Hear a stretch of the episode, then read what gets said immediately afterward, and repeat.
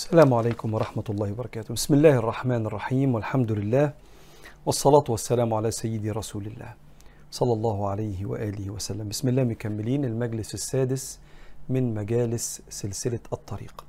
بندرس العقيدة الطحاوية وكتاب الشمائل المحمدية وكتاب الفقه الواضح من الكتاب والسنة على المذاهب الأربعة وكتاب أيها الولد. العقيدة الطحاوية للتعرف على أركان الإيمان وعلى رأس أركان الإيمان الإيمان بالله فالعقيدة بتعرفك على الله. ثم الشمائل المحمدية للتعرف على سيدنا رسول الله. ثم الفقه على المذاهب الأربعة لفهم دينك فهم الإسلام. ثم تزكية النفس وترقية الأخلاق. الله النبي الإسلام النفس. وصلنا مع بعض في الكتاب الأول العقيدة الطحاوية لجزء مرتبط بالكلام عن مسألة الإيمان بالقضاء والقدر. قال الإمام أبو جعفر الطحاوي المتوفى سنة 321 هجريا في كتابه العقيدة الطحاوية. قال رحمه الله ونفعنا الله بعلومه وعلومكم في الدارين آمين. قال يهدي من يشاء ويعصم ويعافي فضلا ويضل من يشاء ويخذل ويبتلي عدلا وكلهم يتقلبون في مشيئته بين فضله وعدله. إحنا ما زلنا بنتكلم في العقيدة في الركن السادس دلوقتي من أركان الإيمان وهو الإيمان بالقضاء والقدر. وزي ما قلت لحضراتكم ومهم جدا وأنت بتسمع الكلام ده تكون سمعت المجلس الخامس المجلس اللي فات. لأن القضاء والقدر هو ما قدره الله كتبه عنده ولما بيحصل في الكون بيبقى قضي الأمر حصل القضاء. اتكلمنا المرة اللي فاتت إن دي مسألة مش سطحية مسألة فيها عمق. مش مجرد إن ربنا سبحانه وتعالى طلب منك الحسنات والأعمال الصالحة ويجازيك عليها وطلب منك تبعد عن السيئات ولو عملتها ممكن يعاقبك عليها. لا ده في تفاصيل كتيرة في الابتلاءات المقدرة على العبد والطاعات المقدرة للعبد حتى الأخطاء اللي في طريق العبد اللي بيعملها. مسألة القضاء والقدر وإيه اللي مكتوب؟ وما دام ربنا عارف كل حاجة ليه خلقنا؟ في عمق في المسألة. والعمق ده جواه سر والسر ده اسمه سر القدر. لم يطلع عليه لا نبي مرسل ولا ملك مقرب. عشان كده هو من أركان الإيمان الستة. القضية مش مجرد معلومة منطقية فهمتها اقتنعت صدقت. هناك جزء خاص بالله. زي كده ما هناك جزء خاص بالله إنك مش هتعرف تحيط بربنا. تؤمن بعقلك وقلبك وتقتنع إن للكون خالق. لكن ستستسلم بقلبك وتؤمن بفكرة عظيم صفات ربنا وعظيم حكمة ربنا سبحانه وتعالى وإنك مش هتقدر تدرك ذات ربنا فأنت مؤمن بالله رغم عدم إدراكك لكل الصفات الإلهية والذات الإلهية. أنت مش مدرك بحواسك الملائكة ولا شفت كل الأنبياء ولا شفت ما يبرهن ليك إن في يوم قيامة. أمال آمنت إزاي؟ عشان ربنا قال لي إن في يوم قيامة. أيوه مش الناس اللي ماتت دي الأرض أكلتها وخلاص. إن هي إلا أرحام تدفع ستات بتخلف وأرض تبلع زي ما المشركين بيقولوا. قالوا لا. ده ربنا قال إن العظام دي اللي متاكلة قدامك لما بتفتح القبر ربنا هيكون عليها اللحم تاني ويرد لها الروح وتتحاسب وتخش الجنة في الآخر أو النار. اقنعني. لا. أؤمن بالكلام ده. ألف لام ميم أول سورة في القرآن بعد الفاتحة. ذلك الكتاب لا ريب فيه هدى للمتقين. الذين يؤمنون شايف؟ لا مؤمن بالغيب يؤمنون بالغيب. فجزء من هذه الغيبيات اللي أصلا معتمدة على إيماني بربنا. هو أنا أمنت أنه ربنا هو ربنا؟ آه. متأكد؟ يعني ينفع ربنا يبقى صفاته أعظم مننا؟ آه. متأكد؟ آه. يعني حكمته أوسع من عقلنا؟ كمل. آه. وقدرته أكتر من قدرتنا؟ آه. وعلمه أشمل من علمنا؟ آه. وإلا لو ربنا علمه قد علمنا وحكمته قد عقلنا وقوته قد قوتنا يبقى إحنا أنداد لله. إحنا وربنا حاجة واحدة. وده مستحيل يبقى مش ربنا. فما دام آمنا بوجود الله لو إحنا مش مؤمنين بالله هنرجع ورا ثلاث أربع خطوات ونتكلم عن وجود الله. لكن أنت آمنت. يا أيها الذين آمنوا تنطبق عليك يبقى في أشياء ربنا هيقول لك عليها تقول له سمعنا وأطعنا. أيوه اقنعني. أقنعتك بأشياء كتيرة في ديننا. والأول أنت اقتنعت أنني أنا الله سبحانه وتعالى جل في علاه. فإذا اقتنعت بده طبيعي أن أشياء ربنا يدلك عليها تقول له سمعنا وأطعنا. ما دام حضرتك شايف كده حضرتك تعلم ده حضرتك أمرت بده أنا العبد وأنت الرب. اللي بيتصالح مع الحال ده بيسكن. ويرضى باختيارات ربنا وقضاء ربنا وعطاء ربنا ونعمته واختبارات ربنا وابتلاءه ليه؟ لأن ربنا اللي عاملها. ربنا مين؟ ربنا الكامل الرحيم العليم المحب ليك الودود ليك. اللي لما بتغلط بيبدل سيئاتك حسنات لما بترجع له. اللي بيقبل منك الحسنة ويديك عليها 700 ضعف ويجازيك على السيئة بواحدة. هو ده ربنا اللي ساعات قد يقدر أشياء أنا مش فاهمها ومش مقتنع اقنعني يا رب لا اقتنع بيه هو. ثم سلم وقول له سمعنا وأطعنا. دي ببساطة مسألة القضاء والقدر وإحنا هنمشي نشرح أكتر. بس إيه الفكرة اللي وراها؟ فكرة إن في شيء غيبي محتاج إن أنا أسلم وأؤمن بيه. لأن مسألة القضاء والقدر مش معادلة منطقية واحد زائد واحد يساوي اتنين فهمتك يا رب؟ تمام. عدي الم... لا مش عدي. ده أنا في حاجات مش مدركها هقول له آمنت لأن حضرتك اللي قلتها يا رب. عشان كده كنت بفكرك المرة اللي فاتت إن سر القدر والاقتناع بالقدر هو القدرة على التجميع ما بين الثلاث دوائر دول. أنه لا فاعل في الكون ولا يكون في ملك الله إلا ما أراد. النعم والبلاءات الطاعة والمعصية. لن تطاع إلا بإذنك ولم تعصى إلا بعلمك فلا يكون في ملك الله إلا ما أراد. طب والناحية الثانية الدايرة الثانية أنت محاسب على اختياراتك. طب والدايرة الدايرة الثالثه ولا يظلم ربك أحدا. أيوه بس في هنا حتة ناقصة. لما كل حاجة بإرادته وأنا هتحاسب وهو كده مفيش ظلم ليا لأ. التلات دوائر دول اللي بيسلم ليهم ويصطلح عليهم لأنه آمن بالله مستريح قوي قوي فالذي واجهتك منه الأقدار هو الذي عودك حسن الاختيار. اللي اختارك مسلم مؤمن بالله ورسوله من غير أي إحسان منك من غير ما تعمل أي حاجة. قطع لك ثلاث ارباع طريق الجنة. 90% من طريق الجنة. مطلوب منك شوية اجتهادات وأعمال إنك أنت تعملها وكله على ربنا سبحانه وتعالى. دي ببساطة اللي قلناه المرة اللي فاتت في مسألة الإيمان بالقضاء والقدر. وبعدين جه في القضاء والقدر وقام قايل حتة كده إيه؟ واضحة. قال وأمرهم بطاعته ونهاهم عن معصيته وكل شيء يجري بقدرته ومشيئته ومشيئته تنفذ. لا مشيئة للعباد إلا ما شاء لهم. يعني لا مشيئة تقهر مشيئة ربنا وتغلب مشيئته. إنما الذي سيحصل في هذا الكون ما أراده الله. فما شاء لهم كان وما لم يشأ لم يكن. قلنا ده المرة اللي فاتت. الجديد بقى. يهدي من يشاء ويعصم ويعافي فضلا فضل من ربنا. إن إحنا قاعدين بنسمع عن ربنا دلوقتي. مش عشان إحنا تعبنا فربنا ادانا على قد نيتنا ولا على قد تعبنا لا لا. ده تعبنا ده فضل من ربنا. ونيتنا الحلوة اللي جوانا إذن وخلقة ربنا خلقها جوانا. يهدي من يشاء ويعصم. العصمة هي البعد عن الذنوب. ليس المقصود هنا العصمة التامة بتاعت الأنبياء. إنما أنا كنت جاي أعمل حاجة غلط فربنا عصمني منها. فضلا. ويعافي يعافي من البلاء فضلا يهدي من يشاء ويعصم ويعافي فضلا. آه حلوة الجملة دي ومتسقة. إن كرم ربنا ده ده فضل من ربنا. ومعافاة ربنا لينا من البلاء فضل. قدر ربنا ده هنشوف ربنا قدر علينا نبقى مسلمين. وقدر علينا نبعد عن البلاء. وقدر علينا يبعدنا عن غلطات كتير. شوف الحلاوة دي. ممكن تكمل الحلاوة دي في الجملة اللي جاية؟ لأن هو ده إيمانك بسر القدر. قال ويضل من يشاء ويخذل ويبتلي عدلا. يخذل هنا مش يعني كنت مستني يقف جنبي وخذلني. يخذل دي في حق الله مش زي يخذل في حق البشر. في حق البشر يخذل يعني المفروض تسند عليا أنا ساعدك. ده واجبي تجاهك ده إحنا أصحاب إحنا قرايب. فأنا خذلتك وكان واجب عليا أنصرك. يخذل هنا عكس يترك. معناها آسف معناها يترك. عكس يعصم. فربنا يضل من يشاء. ويخذل ويبتلي بابتلاءات معينة عدلا. هي الجمله المفروض في تركيبة اللي مش مؤمن بالقضاء والقدر. يضل من يشاء يخذل يبتلي ده كلام سلبي. تمشي معاها ظلما؟ لا.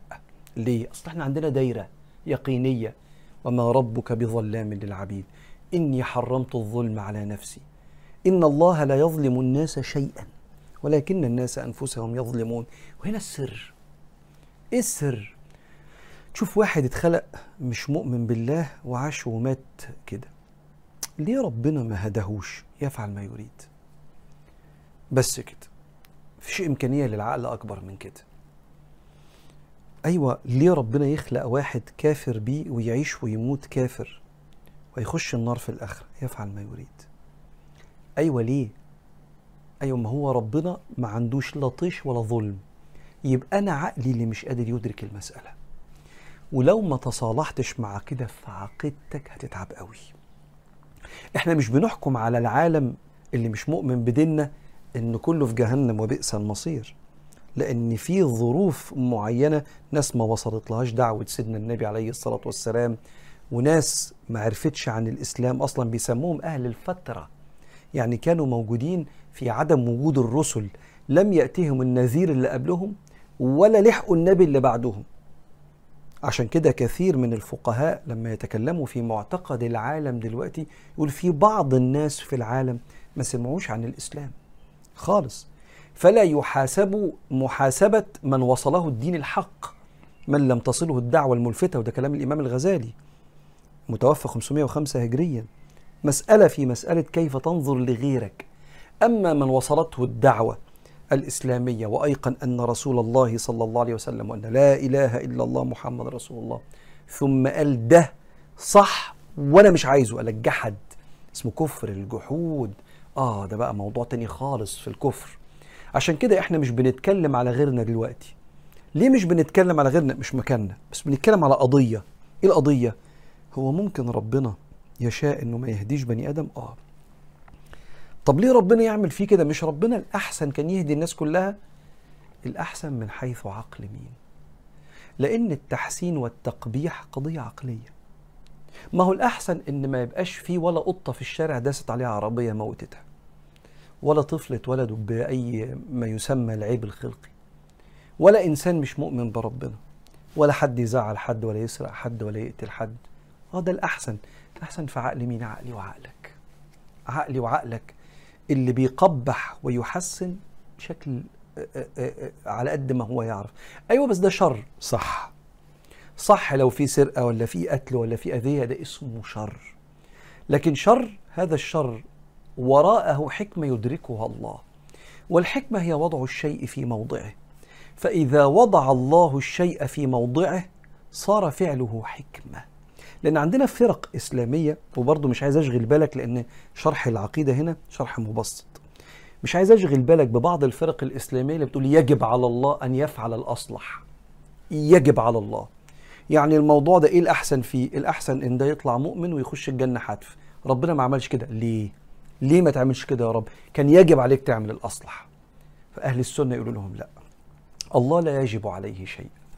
رغم أن كتب على نفسه الرحمة فهو الذي كتب على نفسه أن يكون رحيما.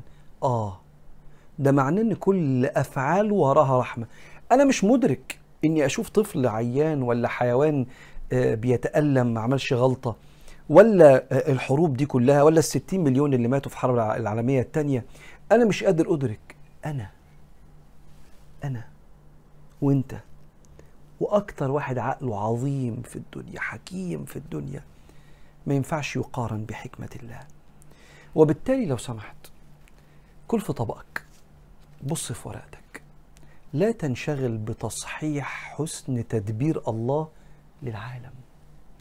لأن تدبير الله للعالم فوق فوق فوق إدراكك. أيوه ليه يخلقوا فوق إدراكي؟ مش كان كل حاجة تبقى سهلة كده ويفسرها لنا كده وتبقى الدنيا حلوة كده وكل حاجة فاهمينها؟ هو أراد كده. لحكمة يمكن يشرحها لنا في الاخره فلما يشرحها لنا يا نهار أبيض إيه الجمال ده؟ ده هي كانت لازم تمشي كده يا رب. طب لسه ما شرحهاش يفعل ما يريد لأن أنا مصدق إنه ربنا. ما دام مصدق إنه ربنا يبقى سمعنا وأطعنا. تعبت واجتهدت رزقني شكرا. تعبت واجتهدت والرزق اتأخر. حكمة. تعبت واجتهدت وبعدين واحد مرض وتألم في المرض واحد تاني خد الدواء. ربنا شفاه يفعل ما يريد. ولا واحدة من دول فيها ظلم أو طيش أو تسرع أو نسيان أو لخبطة. ليه؟ لأن الرب كامل ليس فيه من صفات البشر اللي فيها عجز ولخبطة ونسيان وظلم. البشر الناقص. الرب الكامل الدايرة الثالثة. الدايرة الأولى يفعل ما يريد. لا يكون في ملك الله إلا ما أراد.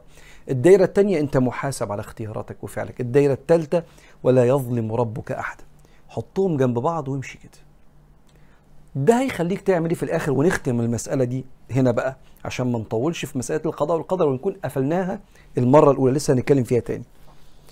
نختم بإيه؟ بكلمة عيش بيها. عيش بكلمه آه، حطها كده أنت مسير في الأقدار. الدنيا حر ولا برد مسير أبويا وأمي بيتخانقوا ولا طيبين مسير.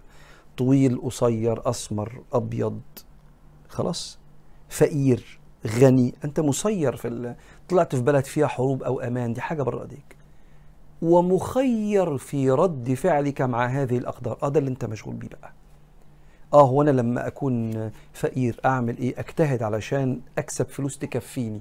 وارضى بقضاء الله انه خلقني فقير. وابحث عن الغنى. آه حلو الكلام ده. لو ربنا خلقني في بيت آه، فيه خناقات ومشاكل أحاول أبقى بر بأهلي وتعلم الحاجات الوحشة اللي كانت بتحصل ما طبقهاش في بيتي ده اللي أنا مطلوب منه مني. لو مديني نعمة كبيرة ربنا سبحانه وتعالى وأعمل إيه؟ أشكر النعمة دي وأحافظ عليها وأكبرها وأدوق الناس من خير ربنا اللي في إيديا. آه ده اختيارك. بعد ما تعمل ده كله لن يخرج فعلك عن أقدار الله وعن إرادة الله. الله رجعتنا تاني. ما أنا هو أنا هنفضل كده. هنفضل كده. عارف ليه؟ عشان تطمن. مش هعرف أقطع رزقك لأن الرزق بيد ربنا. يعني ربنا متحكم في فعلي. مش هعرف أذيك. ليه؟ لأن الأذى والنفع بايد ربنا. مش هعرف أعمل كده إلا بإرادة الله. أقول لك مش هعرف أنفعك. مش هعرف أهديك. مش هعرف أساعدك إلا إذا أراد الله. فلا يكون في ملك الله إلا ما أراد. فلما يحصل لك أي حاجة في الكون اسأل نفسك أنا اتصرفت صح ولا لا؟ لو صح احمد ربنا غلط توب لربنا ودور على الصح. ثم سلم لأقدار الله في الكون. طول ما إحنا ماشيين قلت لك دي أخطر مسألة في الغيبيات عشان تبقى عارف. فأنا مش مخضوض لو في بعض الناس متلخبط. خليك معانا واحدة واحدة لغاية ما يستقر عندك الأمر. أختم مسألة القضاء والقدر. يا أيها العبد ربنا هيديك الصح والغلط اختار الصح فستحاسب. فإذا اخترت الصح اعرف أنها كانت إرادة الله. واشكر ربنا وكمل في الصح. ولو اخترت الغلط تب إلى الله فقد أخطأت ثم سلم لإرادة الله. الذي لا يظلم أحدا سبحانه وتعالى. أبدا لا يظلم ربك أحدا. سلم لإرادة الله وتوب. ويبقى ربنا يفك لنا المسألة دي. إيه المسألة دي؟ مسألة سر القدر. الذي قال فيها الإمام في كلمة النهارده يهدي من يشاء ويعصم ويعافي فضلا. وبالمناسبه ده حالنا دلوقتي وإحنا بنتكلم عن ربنا. قاعدين في مجلس العلم بنتكلم على ربنا في تحفنا الملائكة وتنزل علينا الرحمة. فأنت من المهتدين خد بالك. فاشكره. فعل الله فيك. ويضل من يشاء ويخذل ويبتلي عدلا. وكلهم يتقلبون في مشيئته. بين فضله وإيه؟ وعدله فكل الصفات صفات كمال وجمال وعطف ورحمة من الله بنا سبحانه وتعالى. تعالوا نوقف هنا في كتاب العقيدة الطحاوية ونكمل إن شاء الله المرة الجاية على خير.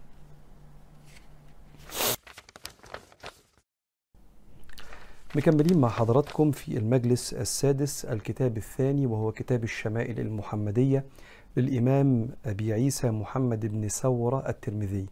المتوفى سنة 279 هجرية. الشمائل بنتعرف فيه على صفات الرسول عليه الصلاة والسلام الخلقية والخلقية مقتنيات النبي عليه الصلاة والسلام ما يفرح النبي وما يغضب النبي عليه الصلاة والسلام. كيف كان يمشي؟ كيف كان يجلس؟ كيف كان يضحك؟ كيف كان يتكلم؟ إزاي تتعرف على سيدنا رسول الله عليه الصلاة والسلام؟ علم الشمائل غير علم الحديث اللي فيه أحاديث النبي عليه الصلاة والسلام غير علم السيرة اللي فيه قصة حياة النبي. والعلماء كانوا يقولوا لنا قبل ما تتكلموا في أي حاجة خاصة بسيدنا محمد محتاجين عليه الصلاة والسلام محتاجين يبقى في تصور من هو الرسول. أول حاجة بتدرس عن النبي هي الشمائل حتى تتعرف عليه. فلما يقول حاجة تبقى فاهم. أيوة النبي عليه الصلاة والسلام قال كده عشان كده لأني أنا تعرفت على سيدنا محمد. عليه الصلاة والسلام. أما تشوف تصرف من تصرفاته في السيرة فيها سلم فيها حرب فيها فرحة فيها غضب أيوة أنا فاهم النبي عليه الصلاة والسلام اتعرفت عليه. وصلنا مع الإمام الترمذي باب ما جاء في صفة سيف رسول الله صلى الله عليه وسلم. عن أنس بن مالك قال كان قبيعة سيف رسول الله من فضة. القبيعة أنت لما تمسك السيف بيبقى فيه هنا كده زي دورية ماسكة أيديك إن السيف ما يقعش منك وهنا في زي بالعرض كده علشان تبقى ماسك السيف زي ما أنت متخيل شكل السيف دلوقتي. الحتة اللي تحت دي الدورية دي دي اسمها القبيعة.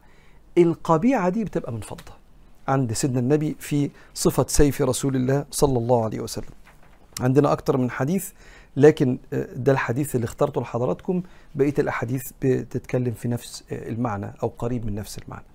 باب ما جاء في صفة درع رسول الله صلى الله عليه وآله وسلم. الدرع يشبه السديري الحديد. تلبس كده؟ مش الدرع اللي بيتمس دي اسمها الترس أو الترس لكن الدرع ده سديري حديد بيتلبس. ليه بيتلبس؟ عشان أنا لازم آخد بالأسباب وأحمي نفسي من الموت. طب ما تموت شهيد. آه أموت شهيد لو ربنا اختار كده بس أنا أدخل المعركة وأنا لابس الخوذة اسمها المغفر هتيجي بعد شوية. ماسك السيف بتاعي لابس الدرع بتاعي الواقي بتاعي علشان ربنا قال لي خد بالأسباب وإذا أراد الله أن يصطفيني شهيدا خلاص يصطفيني لكن أنا آخد بأسباب حماية نفسي ولا تلقوا بأيديكم إلى التهلكة. فسيدنا النبي كان بيلبس درع وهو داخل الحرب. صفة الدرع دي إيه؟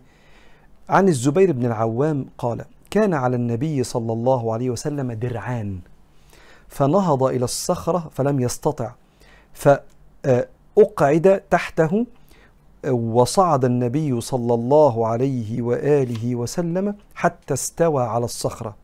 قال سمعت النبي صلى الله عليه وآله وسلم يقول أوجب طلحة. إيه اللي حصل؟ النبي كان لابس أكتر من درع لحماية نفسه. ليه؟ إحنا كنا 700 والمشركين 3000 والنبي القائد عليه الصلاة والسلام فمحصن نفسه تحصين شديد. وبعدين لما ضرب صلى الله عليه وسلم على رأسه بالسيف وكان لابس خوذة فالخوذة دخلت في وجهه الشريف صلى الله عليه وسلم عنده 56 سنة. ووقع وقع حد زقه في حفرة عميقة فارتطم بسنانه في صخرة في الأرض. إصابات شديدة للنبي. جه يقوم مش قادر فقام قعد تحته سيدنا طلحة بن عبيد الله والنبي صعد عليه عشان يعرف يقوم. وأول ما قام قال طلحة أوجب يعني خلاص وجبت له الجنة. بس كان هنا في باب ما جاء في صفة درع رسول الله إن كان سيدنا النبي في يوم من الأيام يلبس درع واتنين كمان صلى الله عليه وسلم. باب ما جاء في صفة مغفر رسول الله. الغفران يعني الستر والغفر يعني الستر. تطلب من ربنا يغفر لك يعني يستر ذنوبك فلا يحاسبك عليها يوم القيامة. العفو المحو يمسح الذنوب خالص. يمسحها من ذاكرة الملائكة ومن كتاب الحسنات والسيئات ومن ميزانك يوم القيامة. فالخوذة اللي بتستر الراس اسمها المغفر.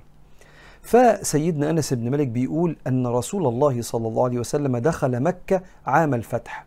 يوم فتح مكة. وعلى رأسه المغفر. قال فلما نزعه جاءه رجل فقال إن ابن خطل متعلق بأستار الكعبة فقال اقتلوه, اقتلوه. قال ابن شهاب وبلغني أن رسول الله صلى الله عليه وسلم لم يكن يومئذ محرما. دخل مكة فتح مكة مش محرم.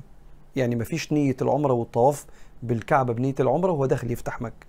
وبعدين كان في النبي قال لهم كلهم اذهبوا أنت فأنتم الطلقاء إلا أربع رجال كان بيطبق عليهم القانون إن هم هيقتلوا. مش كلهم قتلوا بالمناسبة قتل منهم اثنين واثنين عفى عنهم النبي صلى الله عليه وآله وسلم. فمش مش ده الموضوع. بيحكي إن النبي لما دخل فتح مكة كان لابس المغفر لابس الخوذة. وتاني بيكمل معانا إنه ممكن يحصل حرب فالبس الخوذة اللي بتحمي راسي كأخذ بالأسباب لحماية النفس. وده اللي بيعلمه لنا النبي صلى الله عليه وسلم. قال باب ما جاء في عمامة رسول الله صلى الله عليه وآله وسلم. وقال عن الزبير عن جابر عن وبيقول عن أبي الزبير عن جابر قال دخل النبي صلى الله عليه وسلم مكة يوم الفتح وعليه عمامة سوداء. لما وصل مكة صلى الله عليه وسلم قلع المغفر ما حصلش حرب وحصل استقرار قلع المغفر ولبس العمامة. كان شكل عمامته إيه؟ لونها أسود وقتها صلى الله عليه وسلم. وقال آه عن آه جعفر بن عمرو بن حريث عن أبيه أن النبي صلى الله عليه وسلم خطب الناس وعليه عمامة سوداء. العمامة قماش بيتلف كده وبينزل منه شيء اسمه العزبة اللي انت ممكن تحس ان فيه زي ذيل كده نازل منه. ساعات يبقى نازل ورا بين الكتاف وساعات يبقى قدام على الكتاف كده. انت عارف شكل العمامة دي ساعات بعض المشايخ بيلبسوها. فكانت عمامة سيدنا النبي لونها اسود صلى الله عليه وآله وسلم. قال باب ما جاء في صفة إزار رسول الله صلى الله عليه وسلم. آه الإزار زي البنطلون كده الجزء اللي بيتلبس تحت سواء كان بنطلون أو أي حاجة. لأن القطعة اللي فوق اسمها الرداء والقطعة اللي تحت اسمها الإزار. فلو الراجل مثلا اللي بيعمل عمرة لافف الفوطة كده لفة كده معينة ده اسمه الإزار. وفوق الفوطة اسمها الرداء. قال عن أبي برد عن أبيه قال أخرجت لنا عائشة رضي الله عنها عائشة رضي الله عنها كساء ملبدا وإزارا غليظا فقالت قبض رسول الله صلى الله عليه وسلم في هذين. نعم. كان سيدنا النبي صلى الله عليه وآله وسلم اللبس بتاعه شوية تقيل يعني شوية كده مش لبس كده يعني الخامة بتاعته بسيطة كده على الجلد إنما كان إزارا غليظا. والملبد أي المرقعة كان فيها بعض القطعات فكانت متخيطة. صلى الله عليه وسلم إزارا ملبدا كساء ملبدا وإزارا غليظا. وعن الأشعث ابن سليم قال سمعت عمتي تحدث عن عمها وهنا سيدنا الأشعث اسمه رهم وعمهما اسمه سيدنا عبيد بن خالد المحاربي. بتقول إيه يا سيدنا عبيد عبيد بن خالد المحاربي؟ قال بينما أنا أمشي في المدينة إذا إنسان خلفي يقول ارفع إزارك فإنه أتقى وأبقى. قال فإذا هو رسول الله صلى الله عليه وسلم. فقلت يا رسول الله إنما هي بردة ملحاء. قال أما لك في أسوة؟ فنظرت فإذا إزاره إلى نصف ساقيه. مهم الحتة دي. مسألة إسبال الإزار. إسبال يعني يعني يغطي. يسبل الشيء يغطيه. إحنا عندنا جمهور الفقهاء بيقولوا من المالكية والشافعية والحنابلة إن يجوز إن الإنسان لبسه يغطي الكعبين. الكعبين هم العظمتين اللي في رجلك من تحت. مش الحتة دي اللي في رجلك. الحتة دي اسمها العقب. لكن العظمتين اللي في رجلك من تحت اسمهم الكعبين. سيدنا النبي عليه الصلاة والسلام قال أكتر من حديث. الحديث الأولاني من جر إزاره خيلاء اللي يلبس لبس طويل بيجر في الأرض أرننة كبر. تعالي من جر إزاره خيلاء لم ينظر الله إليه. وقال أسفل الكعبين من الإزار في النار. فالعلماء قالوا أسفل الكعبين من الإزار في النار أدي حديث. ومن جر إزاره خيلاء أدي حديث. فاتفق جمهور الفقهاء من المالكية والشافعية والحنابلة إن العلة في اللبس الطويل إنه حرام إنه يبقى كبر على خلق الله. لأن من صور الكبر زمان ألبس قماش طويل أنا غني مش زيك. أنت غلبان أنت لبسك على قدك كده لغاية نص رجليك ولا مش عارف إيه. أنا معايا فلوس كتير. فلما تغير الناس وصار إن البنطلون اللي نازل على الجزمة ولا نازل على الشبشب ولا طويل شوية مغطي كعبيني العظمتين اللي في رجلي من تحت ملهاش علاقة بالكبر خالص. فانتفت مسألة الحرمة وناخد بقول الجمهور. طب لقيت واحد مقصر الجلابية بتاعته ولا البنطلون؟ مش متشدد. ليه؟ لأنه راح لقول الأحناف في المسألة دي وراح لقول العلماء اللي بيقولوا لأ إحنا هنقلد النبي ونعمل السنة. فلا أقول على الشخص اللي مقصر ثيابه بالشكل اللي أنت عارفه ده متشدد إيه المنظر ده؟ لأ. ده بيعمل زي النبي عليه الصلاة والسلام. بس بنقول له ما تتشبهش في بالنبي في اللبس بس. تشبه بالنبي في اللبس وفي الأخلاق وفي المعاملات وفي العبادة وفي رقة القلب والرحمة بالخلق. النبي. لكن اللي مطول لبسه. اوعى تقول بيعمل كبيرة. انت بتخالف السلف. اوعى تعمل كده. تخالف جمهور الفقهاء. وبتتهم واتهام تتحاسب عليه يوم القيامة. لأنه ماشي مع جمهور الفقهاء من المالكية والشافعية والحنابلة بجواز إن اللبس يكون طويل. بقول الكلام ده لأن أنا عارف الخناقة اللي بتدور ما بين الشباب لكن العلم بيفصل ما بين الناس وأقوال العلماء والسلف يفصلوا ما بين الناس. نقف هنا في كتاب الشمائل المحمدية للإمام الترمذي ونكمل المرة الجاية على خير إن شاء الله.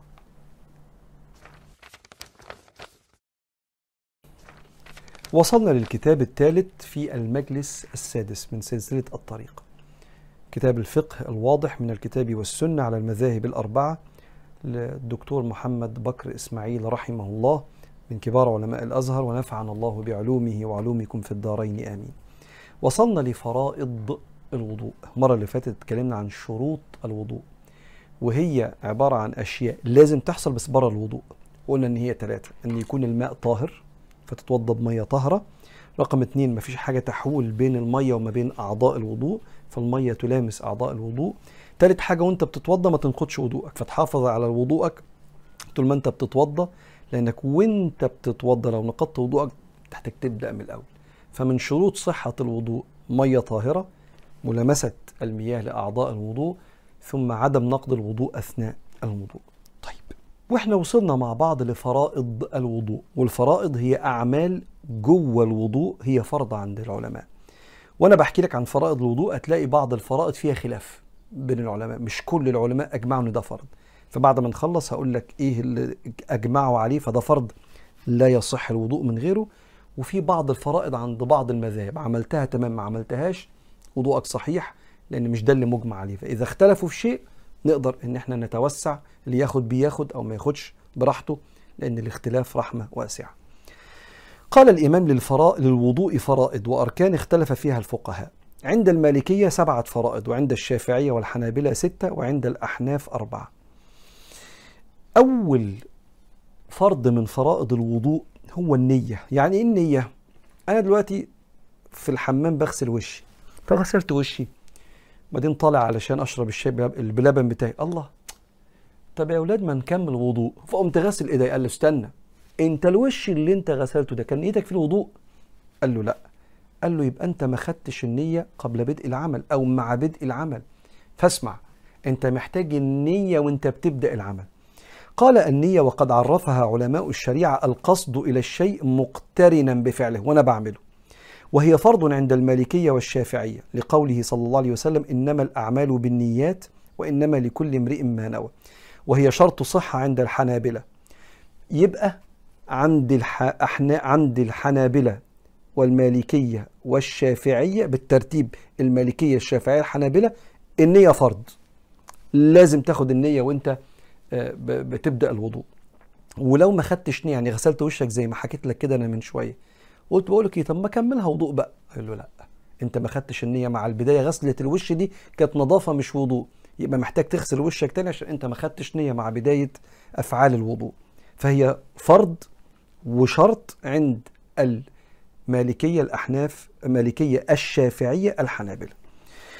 قال ويرى الأحناف أن النية سنة مؤكدة في الوضوء لأن الوضوء ليس مقصودا لذاته إنما هو وسيلة لشيء آخر كالصلاة والطواف. وحملوا قوله صلى الله عليه وسلم إنما الأعمال بالنيات على كمال العمل. يعني إنما الأعمال تكمل بالنيات مش شرط النية الأحناف يقولوا إن النية مش شرط في الوضوء. فقالوا إن الأعمال لا تكمل إلا بالنية وقد يصح بعضها, بعضها بغير نية كالوضوء. ولهم في هذه المسألة تأويلات أخرى لا يتحملها هذا الكتاب. والأصح ما عليه مالك والشافعي أن النية ركن في الوضوء. عايز يقول لك إن الأحناف بيقول لك طب أنا غسلت وشي؟ طب يا جماعة يلا عشان نشرب الشاي بلبن. بقول لك إيه أنا هكملها وضوء. فيقوم غسل إيديه. طب والنية اللي في الوش؟ ما أنا غسلت مش مهم النية. مش مش غسلت خلاص كمل. فلم يشترطوا النية في الوضوء. أتمنى يكون الموضوع مفهوم. بيقول بقى سيدنا الشيخ صاحب الكتاب دكتور محمد بكر هذا والنية إنما تكون عند أول فرض يغسل وهو الوجه. آه لازم النية تاخدها مع أول فرض بيتغسل وهو الوجه. لأن النية يجب أن تكون مقارنة للعمل. أخد النية إمتى وأنا بتوضى؟ تاخد النية وأنت بتتوضى. لو بتوضى لو بتتوضى فرض بس بيبدأ بالوجه لأن السنة زي وضوء النبي بيبدأ بالمضمضة فتاخد النية قبل ما تتمضمض. لكن لو بتتوضى فرض بس وش إيد شعر رجل ابدأ بالنية قبل ما تغسل وشك اللي هو أول عمل. ولما كان الوجه أول فرض يغسل كان لابد أن تصاحبه النية ولا تتقدم عليه. هذا ما يراه الشافعي ولا بأس أن تتقدم النية يسيرا في غسل الوجه. يعني ينفع مثلا اخد النية دي وأنا داخل الحمام؟ يعني أنا النهارده داخل بيني وبين الحوض يعني 15 ثانية. فأنا داخل بنية الوضوء مش لازم يعني أبقى أول ما أفتح الحنفية أقوم مستحضر النية لا ما أنا داخل أصلا بالنية فيجوز أن تتقدم النية على العمل. تفاصيل بس مهم تعرفها. قال والنية محلها القلب والتلفظ بها مكروه وقيل هو بدعة إذ لم يثبت عند النبي صلى الله عليه وسلم أنه تلفظ بها. وقال النووي في المجموع الجمع بين اللسان والقلب في النية آكد وأفضل. الإمام بيقول إيه؟ خد بالك ممكن تسمع إن الكلام إن التلفظ بالنية بدعة أو مكروه والإمام النووي إمام المسلمين الشافعي شافعي المذهب يعني الإمام النووي بيقول لك لا يجوز إنك أنت تتلفظ بالنية مع استحضار القلب. هي مسألة فيها نقاش لطيف بين العلماء مش بنبدع حد فيها يعني مش على حد مبتدع يعني سواء كان النية محلها القلب أو تلفظ بها.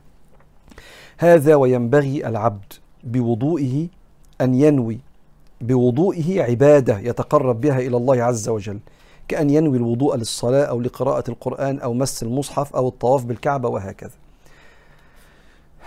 يعني بيقول لك إيه؟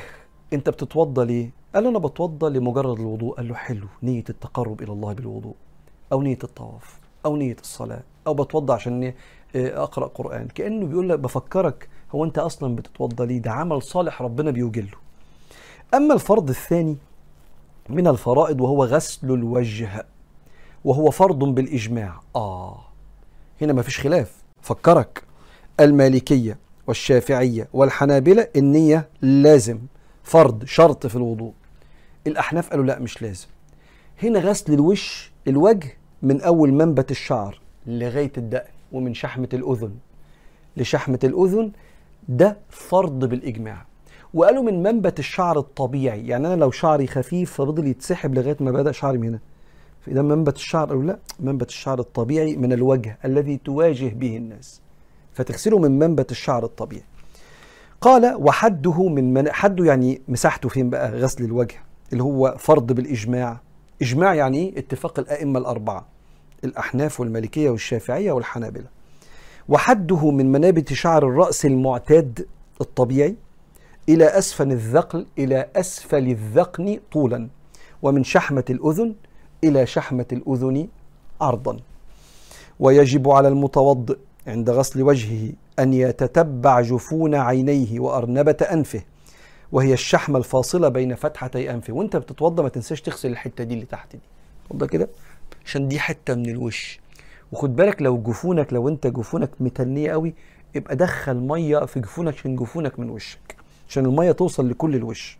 فقد كان النبي صلى الله عليه وسلم إذا غسل وجهه يفعل ذلك. وروى أحمد في مسنده عن أبي أمامة. الإمام أحمد بن حنبل عنده مسند يعني كتاب فيه ما يقرب من 28 ألف حديث تقريبا يعني أو عدد يقارب هذا العدد. في أحاديث كثيرة فبيروي فيها عن أبي أمامة أنه رضي الله عنه وصف وضوء رسول الله صلى الله عليه وسلم فذكر أنه غسل ثلاثا وقال كان يا رسول الله صلى الله عليه وسلم يتعاهد الماقين. إيه الماقين؟ وهما مجرى الدمع أو جفون العينين. آه ده هنا في حتة ما بيخش لهاش مية. أما تغسل باخد بالك وصلت المية وده من إتقان الشيء. يعني هو ربنا يعني هيبص على النقطة اللي ما جاش فيها مية؟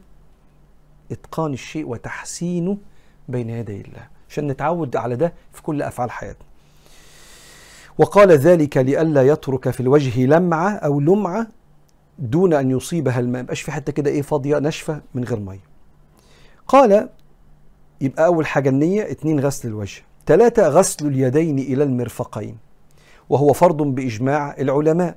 والمرفق هو المفصل البارز في منتصف الذراع ويسميه العوام الكوع. ده ما اسموش الكوع في اللغة العربية. لكن ده اسمه المرفق في اللغة العربية بس إحنا بقينا نسميه الكوع. فلما تقرأ في كتب الفقهاء غسل اليدين إلى المرفقين وده اسمه الرسغ. فاحنا بنغسل للمرفقين ويبقى بص في المراية بعد ما تغسل عشان بتلاقي الحتة دي ساعات ما فيهاش مية. خد بالك.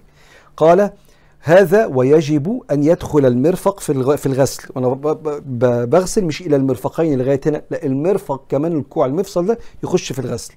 لأن بغسله يتحقق الغسل الواجب أو الغسل الواجب. وقد قال الفقهاء ما يتوقف عليه صحة الواجب فهو واجب. يعني ما دام ده بيبقى أنا كده إلى المرفقين بيبقى مش هينفع يبقى صح الغسل إلا لما يخش فيه يبقى ده واجب. الرابع مسح الرأس. نية غسل وش اليدين إلى المرفقين مسح الرأس. الحتة اللي جاية دي مهمة ركز فيها قوي. قال وهو فرض بالإجماع. إيه الفرض؟ إنك تمسح رأسك. غير أنهم اختلفوا في مقدار أو في القدر الواجب مسحه. أمسح من رأسي قد إيه؟ قال المالكية يجب مسح جميعه. ووافقهم أحمد بن حنبل. آه. يبقى الإمام أحمد الحنابلة. والمالكية ينفع إن عشان أغسل رأسي صح آسف أمسح رأسي صح لازم كل الرأس يجي عليها المية. وقال الشافعية مسح البعض فرض ومسح الباقي سنة. اسمع ويتحقق عندهم البعض بشعرات يعني مسح البعض ده قد إيه يا شافعية؟ شعرات فلو مسح المتوضئ بشعرات في مقدم الرأس لكفاه مش كده ممكن الست لما تيجي تغسل لابسة الطرحه مثلا مش قادرة تقلعها بتمسح في مقدم الرأس عند الشافعية لو شعرات قليلة. أي حد فينا عنده أي ظرف مش عارف يمسح شعره شعرات قليلة في أي جزء من الرأس يبقى ساعتها من وطبعا الأولى يكون في مقدم الرأس. وقالت الحنفية مسح ربع الرأس فرض ومسح باقيه سنة. عايز أقول لك على حاجة هنا شفتها في بعض الشباب الصغيرين يعني أمثالنا يعني اللي هم مش علماء يعني.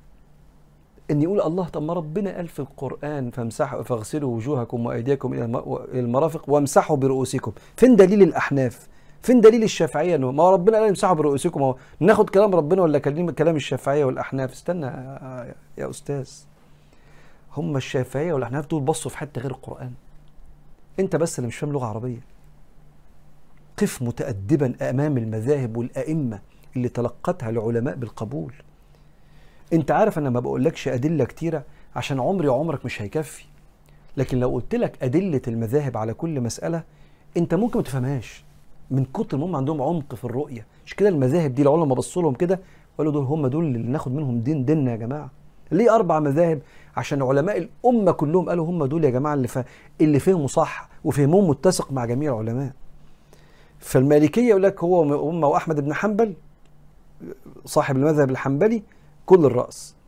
الأحناف ربع الرأس. الشافعية ولو شعرات بسيطة في مقدمة الرأس. وقد استدل المالكية وأحمد بحديث عبد الله بن زيد بن عاصم أن رسول الله صلى الله عليه وسلم مسح رأسه بيديه فأقبل بهما وأدبر. أقبل بهما وأدبر. بدأ بمقدم رأسه حتى ذهب إلى قفاه ثم ردهما إلى المكان الذي بدأ منه ثم غسل رجليه في البخاري ومسلم. واستدل الشافعية والحنفية بما صح عن النبي صلى الله عليه وسلم أنه مسح على ناصيته. الناصية هنا. فعن المغيرة بن شعبة رضي الله عنه قال توضأ النبي صلى الله عليه وسلم فمسح بناصيته وعلى العمامة والخفين.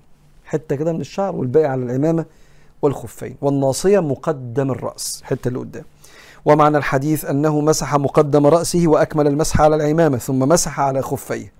والخف حذاء من جلد يلبسه الرجل والمرأة وسيأتي حكم المسح عليه بعدين يعني. وقال أنس بن مالك رضي الله عنه رأيت رسول الله صلى الله عليه وسلم يتوضأ وعليه عمامة قطرية أي مصنوعة في قطر أو في قطر فأدخل يده من تحت العمامة. ومسح مقدم رأسه. دخل مسح كده حتة صغيرة بس في المقدم. من تحت العمامة كش العمامة ومسح حتة كده. ومن هذين الحديثين فهم الشافعية والحنفية أن الباء وامسحوا برؤوسكم. الباء في قوله وامسحوا برؤوسكم للتبعيض. يعني حتة من بعض بعض مش باء المعية مش باء كل الرأس مش براسك كلها برؤوسكم ببعض الرأس. فهموها للتبعيض وامسحوا ببعض رؤوسكم. وقد عرف وقد عرفت أن الشافعية قالوا يتحقق البعض ولو بشعرات وأن الحنفية قالوا يتحقق البعض بالربع. الأحناف عندهم البعض معناه ربع الحاجة لأن اليد التي مسح بها النبي صلى الله عليه وسلم تصل إلى ربع الرأس تقريبا وهو تعليل حسن. بيقول إيه؟ هم الأحناف قالوا اشمعنى الرأس ربع؟ قال لك لأن النبي لو حط إيديه على رأسه تجيب ربع رأسه صلى الله عليه وسلم. فقال لك ينفع تمسح ربع الرأس. أما المالكية والحنابلة فقد قالوا إن الباء في الآية للتعددية. للتعدية أنا آسف للتعدية والمجاوزة يعني بها كلها خدتها كلها معايا. ومعناه وامسحوا بجميع رؤوسكم. مستدلين على هذا القول بحديث عبد الله بن زيد بن عاصم المتقدم اللي هو النبي عمل كده فإنه يفيد مسح جميع الرأس وليس بعضه فقد بدأ النبي صلى الله عليه وسلم بمقدم رأسه حتى انتهى إلى قفاه. وبعدين الشيخ بيقول لك إيه؟ لما تقدر الأولى الأخذ بقول المالكية وأحمد فامسح الرأس كله الأولى كأنه بينصحك خلينا أحسن نمسح الرأس لكن قال لك أقوال الأحناف ربع الرأس والشافعية ولو شعرات في مقدم الرأس. الخامس غسل الرجلين. فكرك يا أيها الذين آمنوا إذا قمتم إلى الصلاة فاغسلوا وجوهكم وأيديكم إلى المرافق وامسحوا برؤوسكم وأرجلكم إلى الكعبين. طب وإيه الفرض السادس؟ النية اللي في الأول. فبيقول لك الخامس غسل الرجلين وهو فرض بالإجماع. يعني ما فيش حد من العلماء قالوا لا ما في اختلاف. هو الرجلين لازم تتغسل. لم يخالف في ذلك إلا الشيعة فإنهم قالوا بمسح الرجلين لا بغسلهما وهو قول باطل. والدليل على فرضية غسل الوجه وغسل اليدين إلى المرفقين ومسح الرأس وغسل الرجلين إلى الكعبين قوله في سورة آه، المائدة اللي لسه قاريها لك دلوقتي يعني. قال والكعبان خد بالك من المسألة دي الكعب مش الحتة دي. ده اسمه العقب عند في الرجل طبعا مش في الإيد. اسمه العقب. أما الكعبان هم العظمتين دول. فإحنا لما وامسحوا برؤوسكم وأرجلكم إلى الكعبين العظمتين اللي أنت بتلبس عليهم الشراب دول لازم يخشوا في الغسل. قال والكعبان هما العظمتان البارزتان عند مفصل الساق والقدم. يجب إدخالهما في الغسل أو في الغسل مثل إدخال المرفقين في غسل اليدين.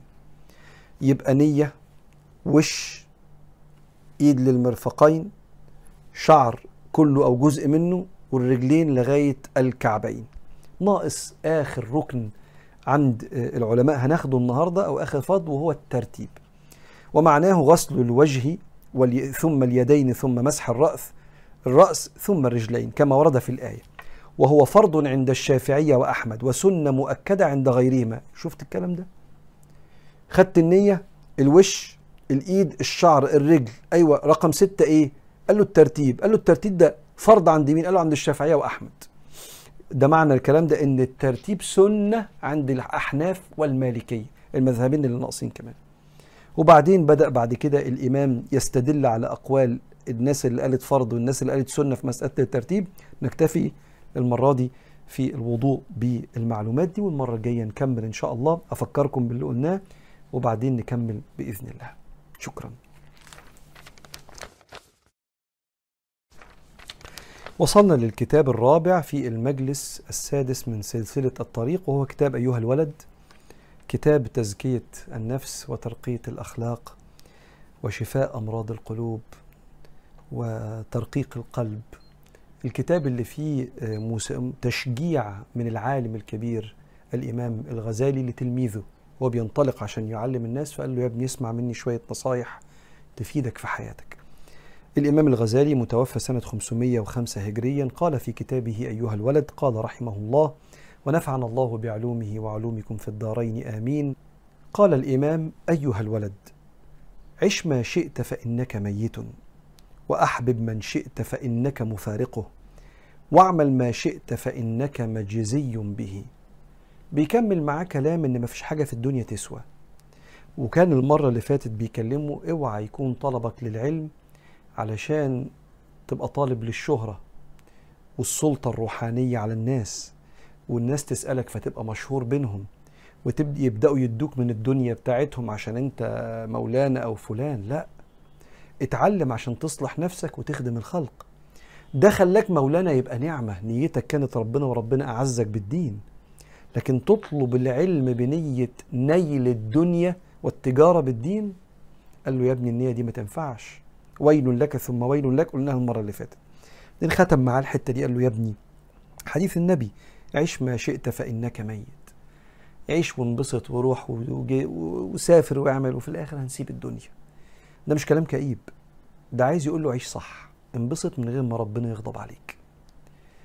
افرح من غير ما تأذي حد ولا تسلب حقه لأنك كده كده سايب الدنيا. فخليك في الإطار اللي ربنا سمح لك بيه. وبالمناسبة يبدو إنه كلام عادي. ده هو ده الموضوع. إنك تفضل عايش في الإطار إنك عبد اللي ربنا قال لك عليه. لا تأذي بني آدم ولو أذيته تستسمحه وترجع له حقه ولو تفوت فريضة ولو فوتها توب وترجع لربنا ببساطة. تفضل ماشي كده طول عمرك. وأنت عمال تتعرف على الله وتتقرب إلى الله وتحب ربنا. عش ما شئت فإنك ميت وأحبب من شئت فإنك مفارقه. إما مفارق من أحببت باختلاف وفراق وإما بالموت. فخلي كل التعلق الكبير بربنا. خلي فيه تعلق بالبشر. ما إحنا بلاش كلام يا جماعة مثالي ما أنا بتعلق بالبشر اللي بحبهم. بس ترى عطاء الله لك في البشر دول. مش عطاء البشر بس. فلما يسيبوك كأن الدنيا فضيت. لا. لو في يوم من الأيام تم تركك فاللي رزقك بفلان يرزقك بعلان ومئة علان كمان. فاطمئن واعمل اللي عليك في حسن الإحسان والتمسك والعشرة. لكن في الآخر الكل رايح عند ربنا ولا يبقى إلا وجه الله. وده مش كلام بيشجع على قسوة القلب ده كلام بيشجع على الرقة والرحمة والبقاء على العشرة والتمسك بالخلق. لكن ظهرك ما يتقطمش لو اتسبت في يوم من الأيام أو مات لك عزيز. واعمل ما شئت فإنك مجزي به. آه ده, ده الموضوع بقى. العمل الصالح اللي بيرفع لربنا أو العمل السيء. كانوا بيقول له يا ابني رتب أولوياتك واظبط تعلقاتك. واعرف إحنا عايشين بنعمل إيه.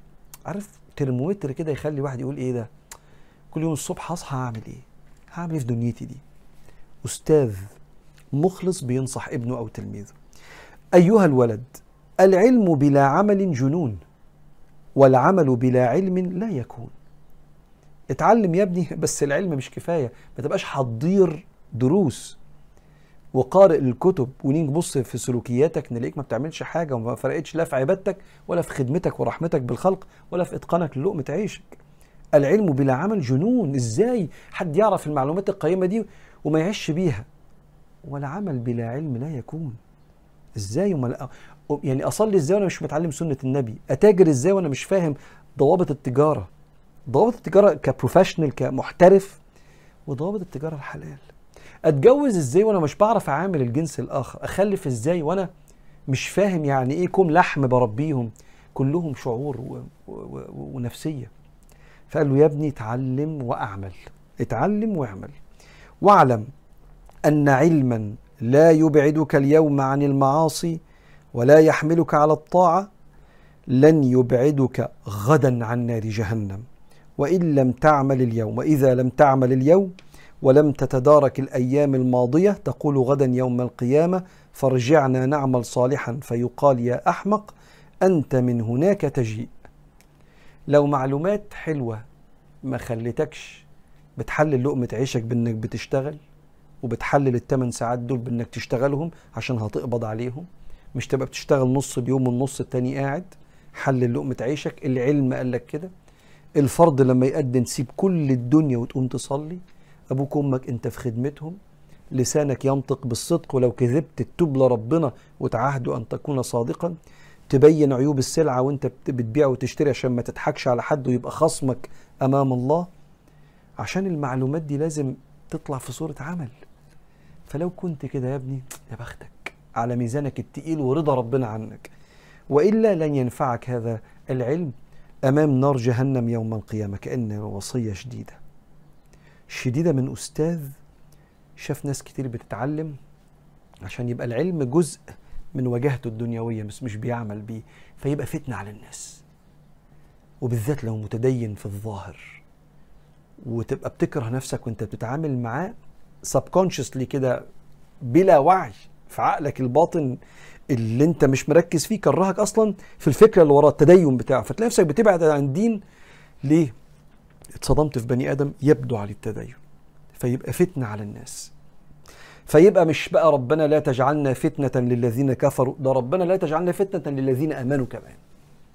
فيعني الكافر يشوف يقول ما بحبش الدين ده. الناس دي مش الدين ده ما صلحهمش. والمؤمن يشوفه يطلع بره الدين هو كمان.